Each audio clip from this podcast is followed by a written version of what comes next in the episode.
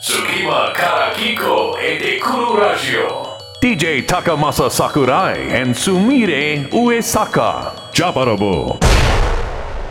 隙間から聞こえてくるラジオ。ここからの時間は、ジャパラボ。所長の桜井高政と助手の上坂すみれです。ね前回はちょっと私がアレルギーであんまり声がね復活しましたね復活しましたよ、3日間だけのことですから本当に365分の3ぐらいはね病にかかるんですねそれがラジオの収録と重なって申し訳ないんだけどなんかさすあのすみれが最近さ使ってる魔法でさ、はいえー前前回分変えて私がね魔法を使ってるんじゃないんですよ私が使ってるんじゃないの私の外の人が使ってる私の外側の人が作ってるのねそうなんですねいきなり魔法少女になってたんでびっくりしましたよいやー見ていただけましたか見ていただききましたあのコンクリートですねえーレボルティオですね覚えてるよかえーっこうたえコンクリートえこー、レバルっていうコンく 苦しげーないやそんなことない大丈夫ですかコンレボコンレボですからねコンレボって覚えていただければありねがたいです。えー新しいですねアニメ番組が、えーはい始まりまして今日はですねそんな話もたっぷりとですね、えーしたいと思います。やったね。はいさて、今月も始まりました、ジャパラボ。世界に愛されている日本の姿を知りたくありませんか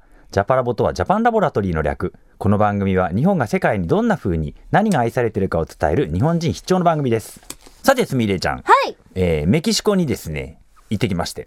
楽しそうでしたもうね楽しかったですねマスカラス様に会ってきたんですってそう見るマスカラス様とですねうわーすごえキューいトとですねメキシコ国立大学でですね文化外交シンポジシンポジウムというですねヒ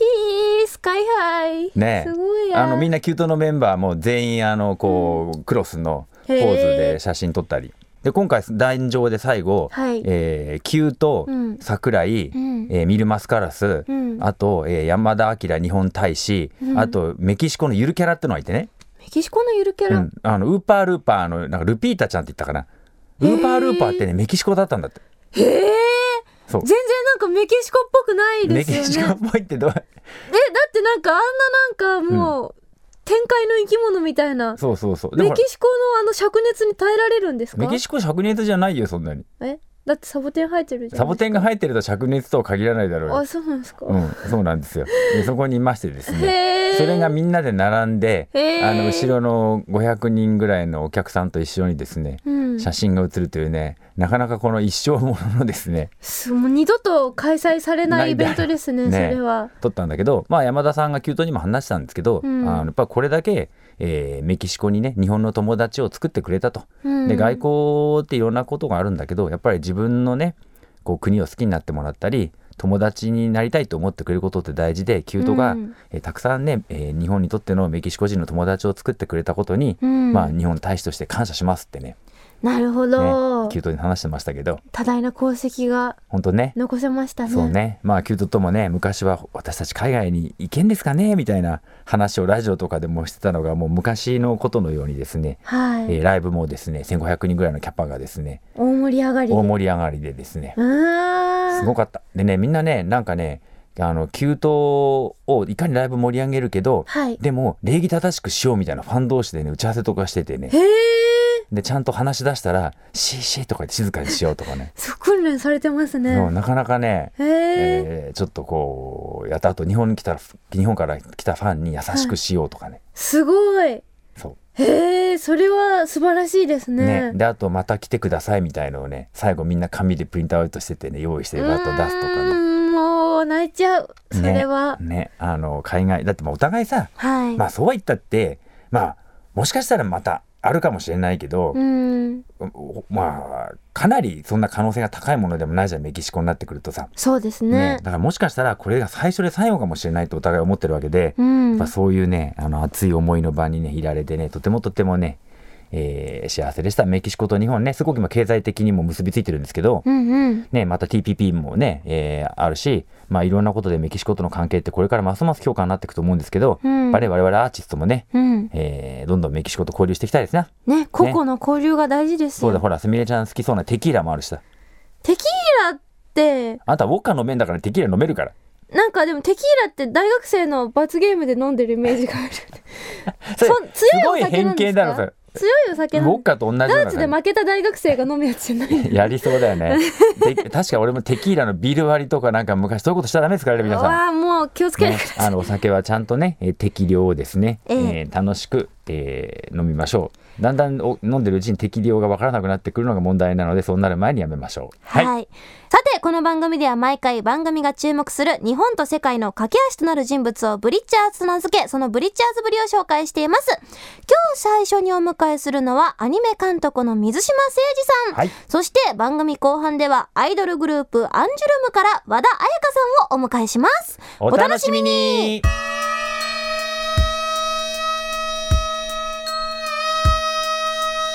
ジャパラボブリッチャーズ桜井高政と上坂すみれがお送りしているジャパラジャパラボここからは日本と世界の架け橋となる人物ジャパラボが選定しそのブリッチャーズぶりを紹介していくコーナーです本日最初のゲストはこの方アニメーション監督の水島誠二さんであどうもアニメ監督の水島です。今日はよろしくお願いします。よろしくおすよろしくお願願いしますいします水島さんはですねジャパラボのですね、はいなんと第1回の前半のゲストなんで一番最初のゲストなんですよ、ねそうですね。そうなんです約1年ぶりのご出演ということになるんですけど、その説はありがとうございますあとんでもあございりません。がとうございました、はい。いいねえまあそんな1年経ってる間にですね、はいい、つか実現したいねと言ってた話は本当に実現しましてですいやーね、もうまさか本当にまさか本当にのこんな近くにかなうなんて、ねえいきなり上司がさ、はいなんか飲み仲間だった人がいきなり上司になって目の前に現れたみたいな話だよね。もうおいそれと口が聞けなくなっちゃいましたどうしよ水島さん、はいあのコンクリートレボルティオ進行どうですかあ、えー、そうですね。順調にあのー制作していますよ。はい。あの、かっこ辛い乾いた笑いみたいなそんな感じですね。はいど、どんなお話なのか、じゃあ監督の口からご説明いただいていえいーでとすでかすね。ね、あのーまあ、物語自体は、あの、まあ、超人とは何ぞや、正義とは何ぞやっていう、まあ、割とその王道なテーマを取り扱っている作品なんですけども、まあ、時代が進化という架空の時代を使ってまして、まあ、これは、えっ、と、昭和の40年から大体まあ50年ぐらいの年代を、まあ、同じような、えーカウントで移し替えている世界で、まあ、その時に、その世界中に、えー超人という人よりも優れた能力を持った人たちがたくさんいるんですが、まあ、その人たちがどう社会と関わっていくのかっていうのを、まあ、全体の、その、なんていうんですかね、下敷きに置きつつ、まあ、その中で今言ったように、えー正義とは何か、えー正義の味方とは何か、それから、まあ、超人とは何かっていうのを、まあ、紐解いていく、そんなお話ですね。なるほどね。はいまあ言ってみるとすごい能力持った人がたくさんいると普通のねアニメだとかヒーローものだったら一人なのが同じ違うタイプがいっぱいいるからねいろいろ問題も起きちゃうわけですよね。そううですね。ねねもう怪獣も魔法少女も超人も本当ねサイボーグもいっぺんにね揃いますから、はいすっごい毎回いろんな新しい超人とか怪獣が現れて私たちも毎週楽しみですなるほどね。そんな中でスミレちゃんはどんな役やってるんですかあの星野吉子という魔法少女を演じているんですけれども、まだ私が現時点では知らない秘密がいっぱいあるらしくってなるほど。あのびっくりしたのが放送前の番宣 CM みたいなのを撮った時に、私星野吉子普通の女の子だけどその正体は魔界のお姫様なのえー、知らないそんなことってんういんう CM があってうんだから前は結構あのオリジナル作品ですから、うん私たちはこう原作まああの相川さんの「進化36年」っていう前ん日短小説はあるんですけど、それ以外にはあんまり手がかりがないので。なるほど、ね。予想がつかないんですよね。魔界のお姫様かもしれないのね。すでも CM で言ってたから多分嘘じゃないんです けど、でなるほどもまだその片鱗はちょっと、監督から見たキッコの役どころでどんな感じなんですか、はい、いやでも本当にあのあの世界っていうのは、まあ、長瓶と呼ばれる人よりも優れた能力を持った、えー人たちがたくさんいるんですが、まあ、その中に、えーいわゆる魔法少女、えー魔界から来た女の子、はいはいえーまあ、ウルっていうちょっと面白い、はいなんかあのマトリョーシカみたいな、はいあの子供のねなんかこう、おもちゃみたいな形をした、でも声は激渋なキャラクターをこう従えてですね、まあ、生活してるんですけど、まあ、実際にその主人公にスカウトされるみたいな形で超人化に加入して、まあでもそのじゃあ超人化って何をしてるのとか、その超超人化っていうのはその超人をえっ、とまあ発見し管理するっていうのがまあ主に、えー仕事任務だと言ってるんですけどそのいわゆる管理という部分がどういうものなのかっていうのをこう追体験していく、まあ、本当に視聴者の目線と合わせてその何が起こっているのかっていうのをまあ見ていくキャラクターですね。なるほどね、ええそもそも自分も管理される側なのにねまあそうです超人っていう類だとねそうなんですよねでも管理をしなくちゃいけないというはい、複雑だなから結構立場なんだこう単純純粋に思った疑問とかをぶつけるうん素直な子ですね,、うんねなんでなんですかみたいなねそうなんですね感じでした結よね構ね2話からねひあのお引っ越しして超人化が、その持ってる、んうんうんあのまあ住居にうん移ってたりとか、うんはい割とその彼女の中でもこう環境が激変していく中で、まあ、その見たような周りのこう起こっている出来事とかになんでなんですかって疑問をもう本当に素直にぶつける、まあ、素直な、えっと、本当に可愛らしい女の子っていう感じですね。なるほどね、はあの監督としてですね、はいあのキコの役にあのすみれちゃんを抜擢していただいた理由ははいどんなところにあるんですか、あでも本当にあのオーディションで今回選ばせていただいたんですけど、うんまはあ、いふみちゃん自体はあの以前から、まあ、桜さんとして、はいあのは知り合っていたんでどっかでじゃあなんか一緒にお仕事したいねっていうんで、まあ、今回もオーディションの方に声をかけていただいて、はい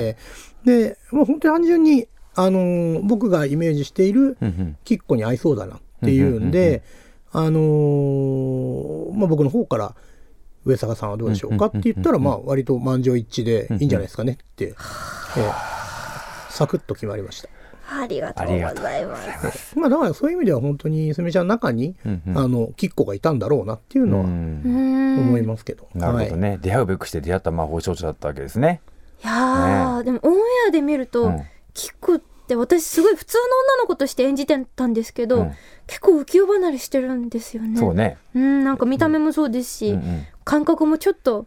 やっぱり普通の地球の人々とかうんとはずれてる、うんでもそれはオンエアを見て初めて気づいたから、うんちょっと不思議な感じでした、ね、うん本当ですね。もう決まった瞬間、私はさ、あのすみれちゃんにでかしたって言ってですね。その一言だけのメールを送りました。いやまさかでももうまあ語るとね、いろんなことは実現していくのでね、まあそこに向かって努力するということのですね、象徴で、えーまたすみれちゃんが一つですね、水島監督の作品に出たいというですね、えー夢が実現したってことですな。はいぜ嬉しいひ、ぜひ皆さんもですね、あの、コンクリートレボルディをですね、あの、 私は非常にあの、昔から長い付き合いの方々ばかりが、こう、制作やらいろんなところに関わっているので、うん非常にこう、なんか、もう身内のものを見てる感じなんですけ どあのとても面白く第1話、ねえー以降見させてもらってますのでぜひですね、はいえー皆さんも応援していただけたらなと思っております。はいはい、でですね、まあ、コンクリートレボルティオ順調に進んでるんで面白いんですけども、はい問題もあるんですよ。久しぶりにですね水島さんがですねテレビアニメにがっつり入ってるんでですね、遊んでくれないん です。遠征に行けないみたいなアイドル現場で全く水島さんを見ない。そうなんですか、そうなんです。いけてないですねね辛く厳しい日々ですねそうですね音源聞いて頑張ってますね、でそんな水島さんにですね、ちょっとこうアイドル論をですね、あーまあお聞きしたいんです。まあ、水まずおアイドルも本当造形が深いんですけどそうねで。すよねねまあ、考えたら私があのモーニング娘。に目覚める早く前からですもう、ああのずっと応援してたのを横で見てたんですけど、水島さんにとってはいのアイドル論ってどんな、アイドルってどんな存在なんですかそうですアイドルって、まあ本当にだから言葉通りアイドル偶像かなと思ってて、であのーやっぱりなんていうんですかねある程度までの年齢のその若い女の子の、まあ、集団であったり個人であったりってことが多いんで、もうそれだけでなんかおっさん的には元気になれるみたいな部分も含んだ、なんかそのアスリート感とか、そのまあ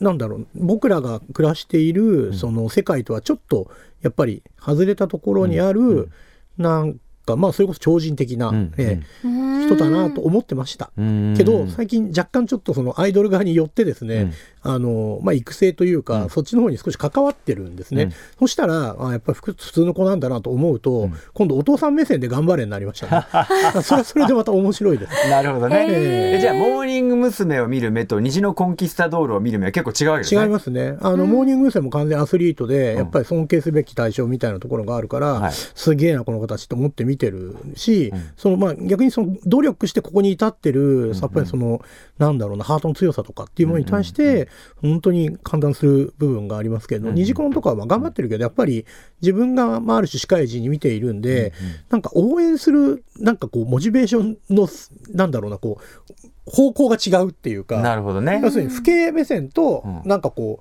ういわゆる運動選手を応援するような、はいはいまあある種ファン目線ともちょっと違うんですけど、なんか、あのー同じなんかものをクリエイトする側の位置に近いのは、モームスとか、うんうんまあそういう、やっぱり、あのーアスリート系うんアイドル、はいなんか身近なアイドルとアスリート系アイドルって今分かれてるわかりますあーわかりますなるほど。だってみんなモーニング娘。のライブ連れてくと本当にアスリートがライブしてるみたいだねっいてや必ず言いますよそうなね。んですよね。だから僕入り口がそこだったんで、うんうんだから結構だから今、そのなんだろうな、あの、お父さん的目線みたいなところで言うと、そのなんかこう頂点に今、例えば電波組とかがいて、うんうん電波とかも、まあ、もともと知ってる人たちっていうのもあったんですけど、うんはいでもやっぱりその世界に羽ばたいていくのとか見ちゃうと胸熱ですよね。あすげえなと思って。だから二次コンもそこ行かないかなみたいなことを思いながら頑張れ頑張れって応援してますね。なるほどなるほどね。頑張るぞまあそんな水島さんあのーはなかなかね世界にも行けてないと思うんですけど、まあ作品通してね、世界にはこういつもねえーいろはんいなもの作品を届けてるんですが、水島さん、ええこれから世界に向けてやっていきたいことってどんなことがありますか。そうです。あの、実はコンクリートエルボリティオって、あの、世界配信してまして。そうですそうなんですよね。ええ、でしかも結構あのいわゆる役はあの各そのなんですかね地域ごとに何カ国だっけな、かなりやってるん10カで国すじよゃなかったでしょそうでしたっけ、はいうん、なんで、あのそういう意味では本当に作品が今、えっと世界に出てっているんで、まあ、自分の体がいかなくっても分身飛ばしてる状態なんで、はいだからまあ本当にそれがこういなんていうんですかね広く広くいろんな人に見ていただけて、まあ、その上でなんかまたあの次のその作品につながっていくと嬉しいなと思っていてそうですねまあ、そういう意味ではあの継続して世界に向けて何かをするっていうことは考えているので、そうですえね。えだからまあそういう意味ではあのこれからも頑張っていこうとはい思っております。このはい番組もあのね、えーオンエア後少し経ってからのポッドキャストで、うんうんホームページで聞けて世界でも聞いてはいくれてる皆さんっていると思うんですけど、まあねあのすみれちゃんとねえー水島さんこのコンクリートレボルトに関しては僕もいろんなねえー世界に向けての連載ってあるんでそういうところでもね2人のコメントとかインタビューとかいろいろ載せていきたいなと思っておりますので、はいえーぜひ皆さんもう日本だけじゃなくて世界中のみんな応援するんだうん、コそンうレボだ。だコンレボよろよしろしくお願いく。します。ね眠る前にはコンレボと3回言ってから寝ようそれは関係ない通りすがりのそん な通りす礼拝してどうすんです通りすかがりの人にコンレボとまず言おうとか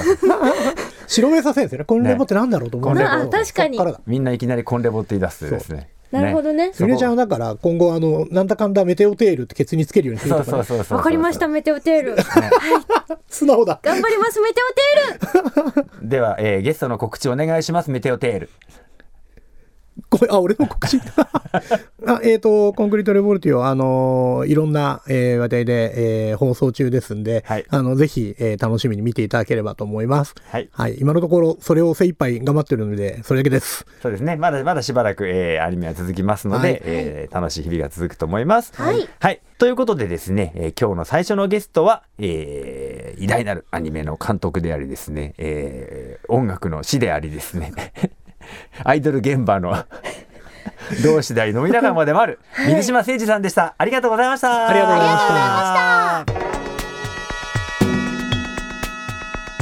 ざい DJ した。Takamasa Sakurai and Sumire Uesaka. 次はカラキコエデクルラジオ Jabarabo. 桜井高政と上坂すみれがお送りしているジャパラジャボパラボ。。ここからは今月のヤングブリッジャーズ。世界と日本の架け橋はベテランばかりではない。世界に日本を発信する若手にこのコーナーではスポットを当てます。今回のヤングブリッジャーズはアンジュルムから和田彩香さんです。アンジェルムの穏やかです。よろしくお願いします。よろしくお願いします本物が来ましたね。天使が降りてでね、きた前前回ね、はいあの野村みなみちゃんがね、はい本当にもう和田さんの声が可愛いん ですよ。ほんとずっと和田さんの可愛いところを上げていただきゴまムしシたファクトリーのあのゲストなのになぜかずっと和田さんの私話そうをなのりもうすあーごごめんなさい くしていただいてお好きなありがとうございます。あれでちょっと言ってもらいましょうね。あやはっていうのね。あそうあだ私ですか一人称があやあ、でも勝手に出てくると思います。もうそのうち。勝手に出てくる本当ですかはい楽しみにしてますはい皆さんあのね、えー野村さん絶賛のあやはっていうですね。逃さないようまにずあの顔を取るところが可愛いんだ。なんで？をですね確かに可愛いはい、緊張して出なかったりして。さてですね、まあ、前半はあのね、えーコンクリートレボルティオでですね、ここ水島さんとね、はいえー、すみれがですね、コンビ組んで今アニメ作ってる話なんですけども、今今回はですね、はいここは私とですね、えー和田さんのですね、うんコラボといいますかですね、うんなんと美術本のですね、第2弾が出るんですよ。ーイわー第さ2あ弾。、えー、なんとですね、えータイトルがですね、美術で巡る日本再発見。美術で巡る日本再発見。はい。で、サブタイトルがですね、えー、浮世絵日本画から仏像までとです。おお、これ幅広い。幅広いんです。これどんな本か、あのね、えー著書のあやちょから説明してもらえますか、和田さんからどうぞ。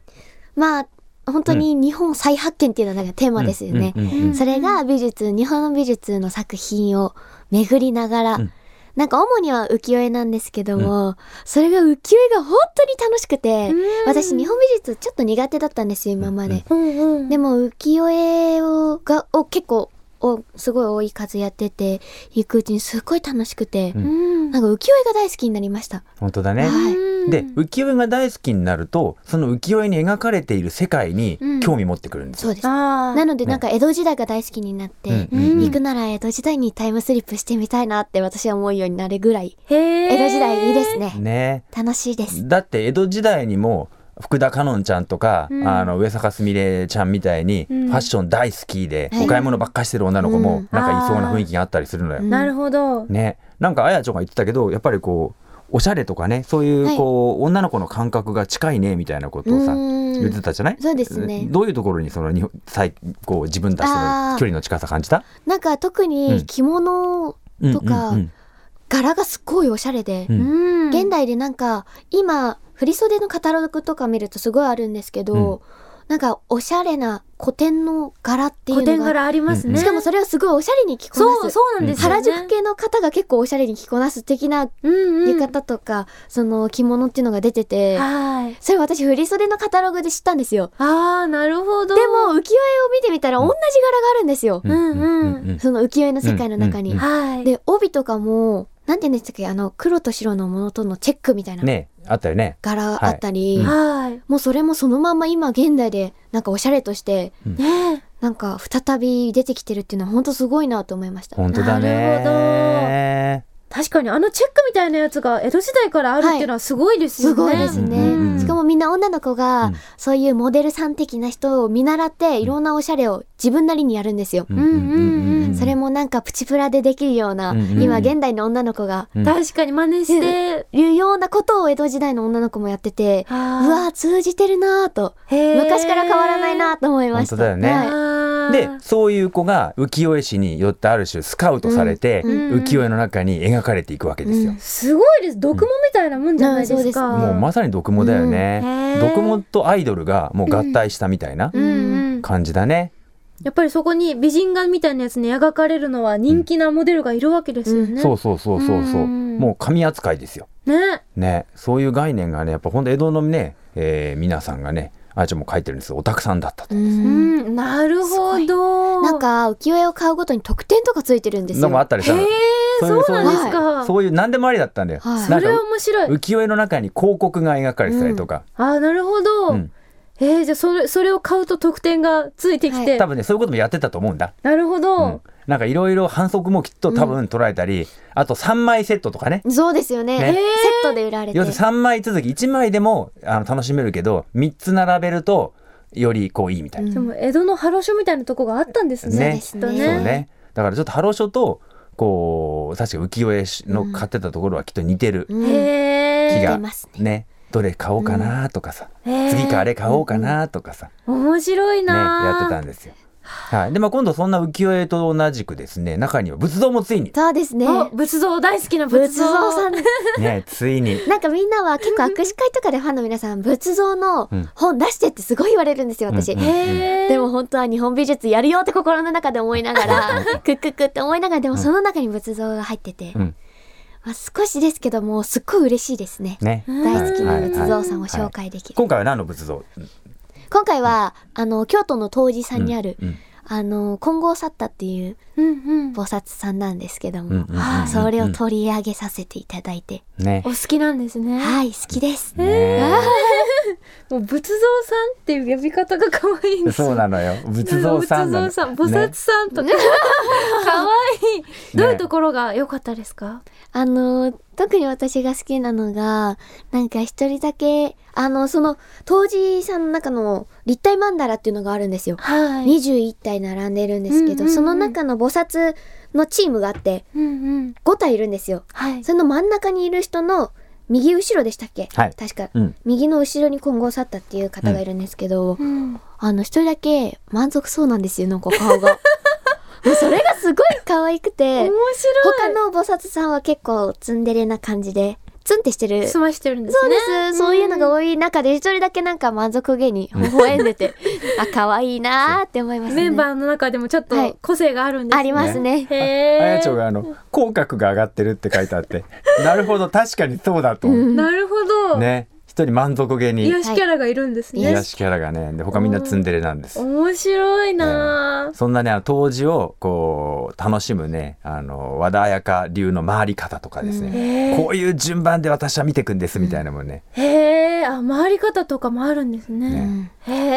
えそうあっ面たり、白いまあ、今回日本画もですね、えー、尾形光琳とかですね、まあねリンパかっこいいリンよパでねす。ねねリンパ驚くべきうんことがありましたよね、発見がっ発見がね、リンパねこう時を超えてつないでいくというていうのがあるんですけど、うんまあ、詳しくは詳本しく当はねに読んでいただけ本たをら、ねえー気になりますねえーぜひですね読んで今回ですね日本美術の話をですね、えーみんなまあでも日本好きになってくれたらいいよねこの本を通してね。なんかやっぱり日本っていうとみんな渋いって言うんですよ若者、うんまあ、確かんに、イメージはありますね、うんなんか古くからある仏像さんだとかお寺って言うとみんな渋いって言うんですけど、うんでもそれを見直すことで本当に日本が大好きになったので、そうだね。その感覚を味わってもらいたいですそね。うだね。はいあとなんか多分着物着る時のファッションセンスとか着物選びとかの参考にもなると、あなりそうですね。ね確かに、えー思うので、えーぜひですね、えー和田彩香流のですね日本美術の楽しみ方、はいそして日本をですね、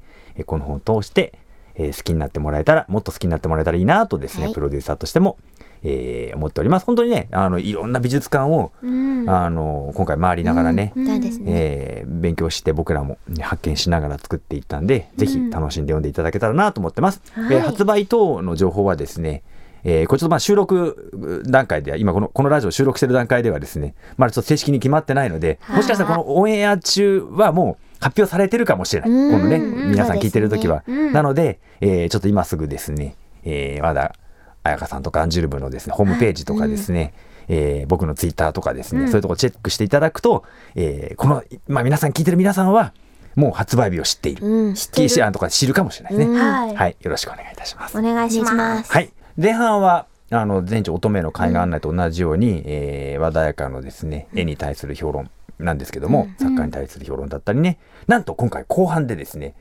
写真集です。うーんね、これ多分こういう本って今まであんまないよね。ないですね前半全部文章で、うん後半が本と、ああの写真と。写真。ね、これどんなコンセプトなのかちょっとあやちゃんの口から説明していただいていいですかえっと、もらってうんもう本当にいいと思うんですよ、このコンセプトが。うんうんうんあの、浮世絵の中にいろんな場所が出てくるんですね。隅田川うんうんとか、えっ、と、浅草寺とか、うんうん見巡り神社とそかうね。ですね、ん神社とかたくさん出てくるんですけども、そこって現在でも残ってるんですね、でそういうところを私が巡るっていうコンセプトで、現代の私がそこに立ったらっていうので撮っていただいて、うんあとは東博とかの前の本当に浮世絵で東博が描かれてる場所があるんですけど東京国立博物館がのあの今の場所がね、はい今の場昔所がはちょっと建物が違うんだけど、はうん、でもそのとこから私が立った場所立った写真だとか、なんかすごく楽しかったです。ね はい。まあ例えばあのカメラマンの人は浮世絵師なのよ。で、今だったらこの場所に、えーちょっとですねあのーね都内で見つけて群馬で見つけてきた、群馬から江戸に出てきたですね可愛、い女の子をちょっとここで立って描いてよみたいなですね、描くっていうシチュエーションなので、なんかこうタイムスリップしてるみたいな。そうですもうね。現代の浮世絵みたいうんはないそうそうそう感じになってるんですそねう。でも後ろにスカイツリーがね、うん。ああったりえーあったりねあ、21世紀感が。するんですよ。なるほどねまあ夏の一日ね、えー暑い日だったんですよね。すごい暑かったね。はい暑かったですね。ねすっごい暑くて。ねでもさっきお写真を拝見したらもう涼しげなお顔をしていたから 全く私たちには暑さが感じられなくてもうすごい可愛いかったですもうだね。ってあやちゃんのテンション上がりまくりだからね。いやもう本当にね眩しいこぼれるこぼれる天使のほっぺ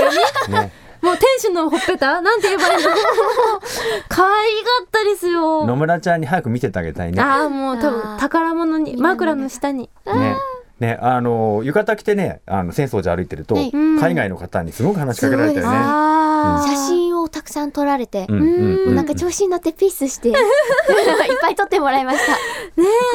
でもこう観光客の人もいっぱいいましたよねきっと言いね。ましたねいいいいもうその人は超ラッキーですねもう。ねでもそれが、あのアイドル歌手とは気づかないまま、はい気づかないこうねもう美人のこう着物着た女の子がいるなっていう気持ちで撮ったら、そうそうそうそう、はいね、なんでお父さんサインもらわなかったんだよ とか言ってなんか息子が実はアンジュルムファンで、父ちゃん一生の不覚 だよ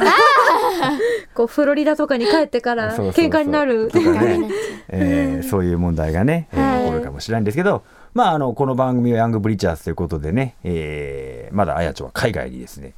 行っていないというですね、はいこの長長年の懸案があるんです、はいこの問題ですよなんとかですね和田彩香さんアンジュルムのみんなと一緒に海外行きたいなとかね、思ってんだけどやっぱ海外でしたいことは美術館ですかはいもちろんです なのでみんなでももちろん行きたいですけど、うんやっぱり一人で行かないと多分みんなとは一緒の行動できないなってそ思ううんでだす、ねなんか一緒にいるとさイライラしちゃいそうだねですねねしかもみんなはきっと有名な絵の前を素通りするんだろうなっていうのを想像するだけでストップって思いますねきっと そっかで見てこの絵ってなっちゃうので確もうかぜにひぜひ一人で行けたらなんとも嬉しいなと思いますけど もアンジュルムのみんなでも行けたらいいなとみんなにも、はい興興味持ってもらいたいですもんね。はいはいそうだね、えー、ぜひですね海外にですね今度和田さんが行った時にはね和田彩香のなんかパリ案内とかさ、ああいいですね。ね、和田彩香のルーブル美術館の歩き方とか、あもうエルミタージュとかにもぜひ来ていただきたい。そうだねあ3人でエルミあエルミタージュ美術館行こう、すみロれちシゃアんにすもみ美れちゃ術んが行っ館がいっぱいありますから。ーねエルグレコですかエルグレコあったっけエ確ルかあエルミタージュはそうですあの、ロシアが海外から買ってきたやつがいっぱいあるのでなんいろんなヨーロッパ絵画が見られるはずです。エルエルグレコがあったかどうかだけちょっと調べててもらっていい ですかえあのエルミタージュ美術館はですね、私はあの幸い今年行かせていただいたんですけども行ったんですけど、はあの同志上坂はですね、えー仕事がお忙しく先に帰ってしまったの縮小そうでなのでまだすみれも見てないのでなんです。だからぜひ行きたい。一緒にね行けばねいや私聞いてください、うんあのー2012年にパスポート取ったんですよ、うんいつでも行けるようにと思って、うん一度も使ってないんですよ、悲しい、パスポートが泣いてますよ。そうですしかもそれ5年用で。はい。もう終わっちゃうあと2年あと2年の間に何とかしなきゃ。白白いままねただのお絵描き帳になってしまうっていもう、ね桜井さんに枠をあげた方がいいぐらいですよ。ねご主人帳になっご主人帳なってしまう可能性は それはまずい。まずいので、はいまあねでなんとかこうできたらいいなとこう行くたびにもうそうしないと俺も罪の意識が激しくて、うんなんか海外美術館行くたびにああやっちゃおうかなってね、そうですよ。いつもたくさんの写真を見せてもらうんですよそうなんででもす、ね、実物見たいですもんね。見たいです。はそうね、はいあのぜひ実現するようにみんなファンの皆さんも応援するんだよろしくはいい。よろしく。お願いしますえーエルミタージュ美術館ちなみに前でっかい広場だからあそこでライブしてもいいねああ、あそこでアンジュルムのライいやブ。違うすみれちゃんも一緒になるんですよ私、ん私じゃいいですね前説だけやります。昔昔一撮緒にやった影じゃん録音は禁止ですだけやります。ね。ね。まあそんな夢をですね、えー語ってると実現するので、必ずや実現したいと思っており ます。はい。まあ、あの、あっという間なんですけども、ここで告知のコーナーとしたいんですが、はい。えー、11月11日にトリプル A 面シングルが発売されるんですけど、はい先ほども聞いていただいた、はい出過ぎた悔いは打たれないも、その中の一曲なんですけども、はい出過ぎた悔いは打たれないはとにかくロックなんですよ。そうなんですよ。なんかハロプロ史上一番早いらしくて、この曲。あー速度が。なるほどね。もうなんか口回らなかったんですよ、レコーディングでう。んだったりすごいなんか裏のあの拍子っていうか、うんうんリズムが強くてうん歌えなくて私もうんうんう、すんごいちょっと苦戦しました。苦戦した曲。なるほなんとですね、作曲がですね、あの、すみれちゃんと私の番組にはですね、何度も何度もですね、はい出ていただいてるですね、ラベンダーの魚住ゆきちゃんなんですよ。うんねえ、祝ですね。祝ですよ。嬉しいですやった本当にもうまさかゆきちゃんの作った歌であやちょたちが歌うのを聴けるとは、ぜひ皆さん応援してくださすい。っごいかっこいいかっこいいでですすからねもんねかっこいい。ロックですロックな曲ですね。そうはいです。はい。あと、どんでん返しと私っていう曲なんですけど、どんでん返しもロックなんですよ。うんうんうんでも私の中のイメージだと、どんでん返しはアニソン的なふんふん イメージなんですよ。なるほど。なでるほども、歌詞はちょっと、うんあの、強いメッセージがあって、うんうんうん A メロとかはなんか一昔前の、なんかちょっと残されたまんまな感じの私たちのことを言ってるかのような。そしてあと、私っていう曲は、これは、かのんちゃんの、福田かのんちゃんの、おうあの、ソロ曲になってて、はい、で、かのんちゃん、あの、11月29日で卒業するので、うんその後の夢が作詞家ということで、この曲で初めてかのんちゃん作詞したので、そんなとこにも注目してほしいなと思います。本当ねなんか、かのんちゃんがいなくなるってのって今までのハロプロの卒業で一番なんかいまだにちょっと不思議なうん気がするんだけど、へー寂しいどうなっちゃうんですかでもまあね作詞家ってね、えーもう夢が決まってるわけでね、うんもうがっつり応援していきたいなとね、思って、はいえーありがとうございますおりますはいそして11月25日にアルバムが2アルバム発売になるんですけれども、スマイレージ・アンジェルム・セレクション・アルバム大器晩成という題名で、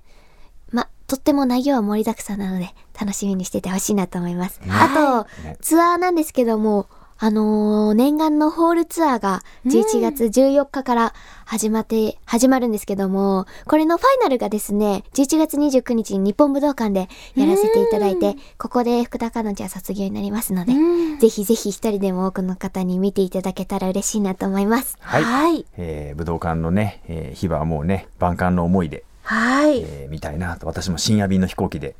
帰ってきますので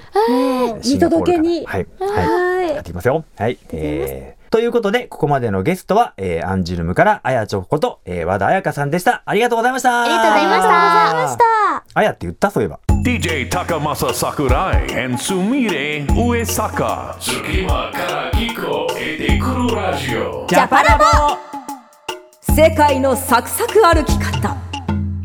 世界のサクサク歩き方。このコーナーでは毎回一カ国を取り上げ、そこで所長が見てきたとっておきのエピソードを紹介します。今日はどこでしょう今日はですね、ミュンヘンの話をしたいんですけど、なんかもう楽しかった肉と酒の宴に行ったってね、オクトーバーフェスト。いいなえあでもね、すみれちゃんはね、そんなに行ったら楽しくないと思うよ。なぜならビールしかないから。あビールしかないんですかビールしかないのドイツワインとかはない。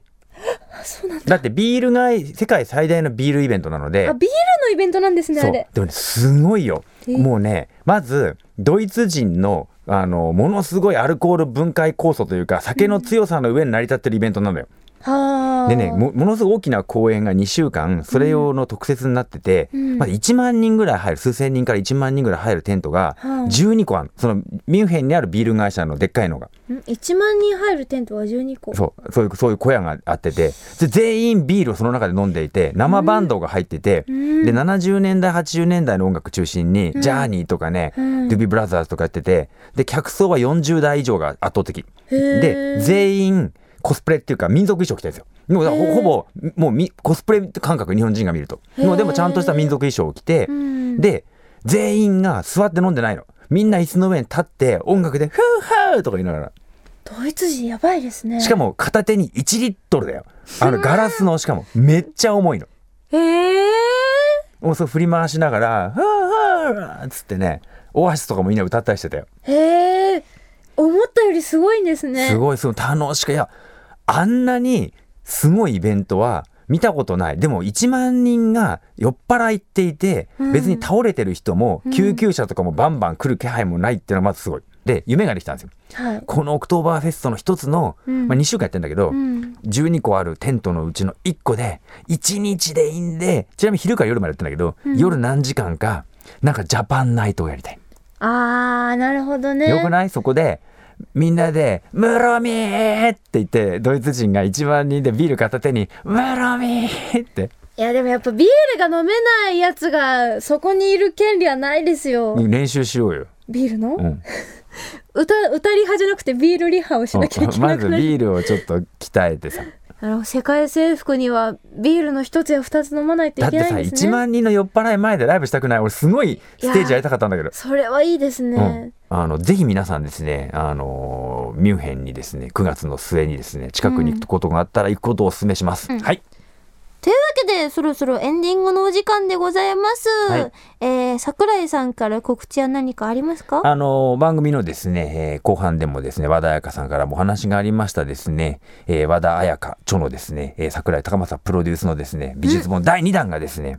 いよいよ発売にねたねえー近づいてまいりまして今日情報公開とかですねはじ話したわけですけど、はい今回はね日本がテーマなのでね、えーしかもあやちょの写真もたくさん今回載っていますので、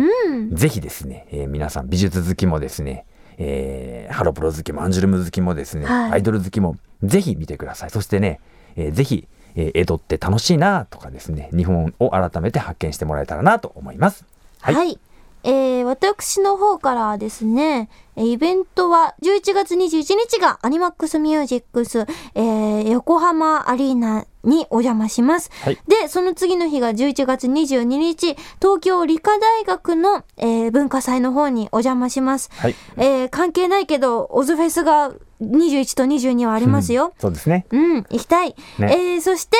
えー、アニメの方は、コンクリートレボルティオ。そして、愛しの向こうが放送中です。何卒よろしく。はい、横浜アリーナで全員がビール持って見てるようなもんなんだなって今ふと思ったね確かに横浜アリーナがちょうど1万人ぐらいだからねねいねやそれはよく治安が乱れないそして、番組では皆さんからのメッセージもお待ちしております。メッセージは番組のホームページ、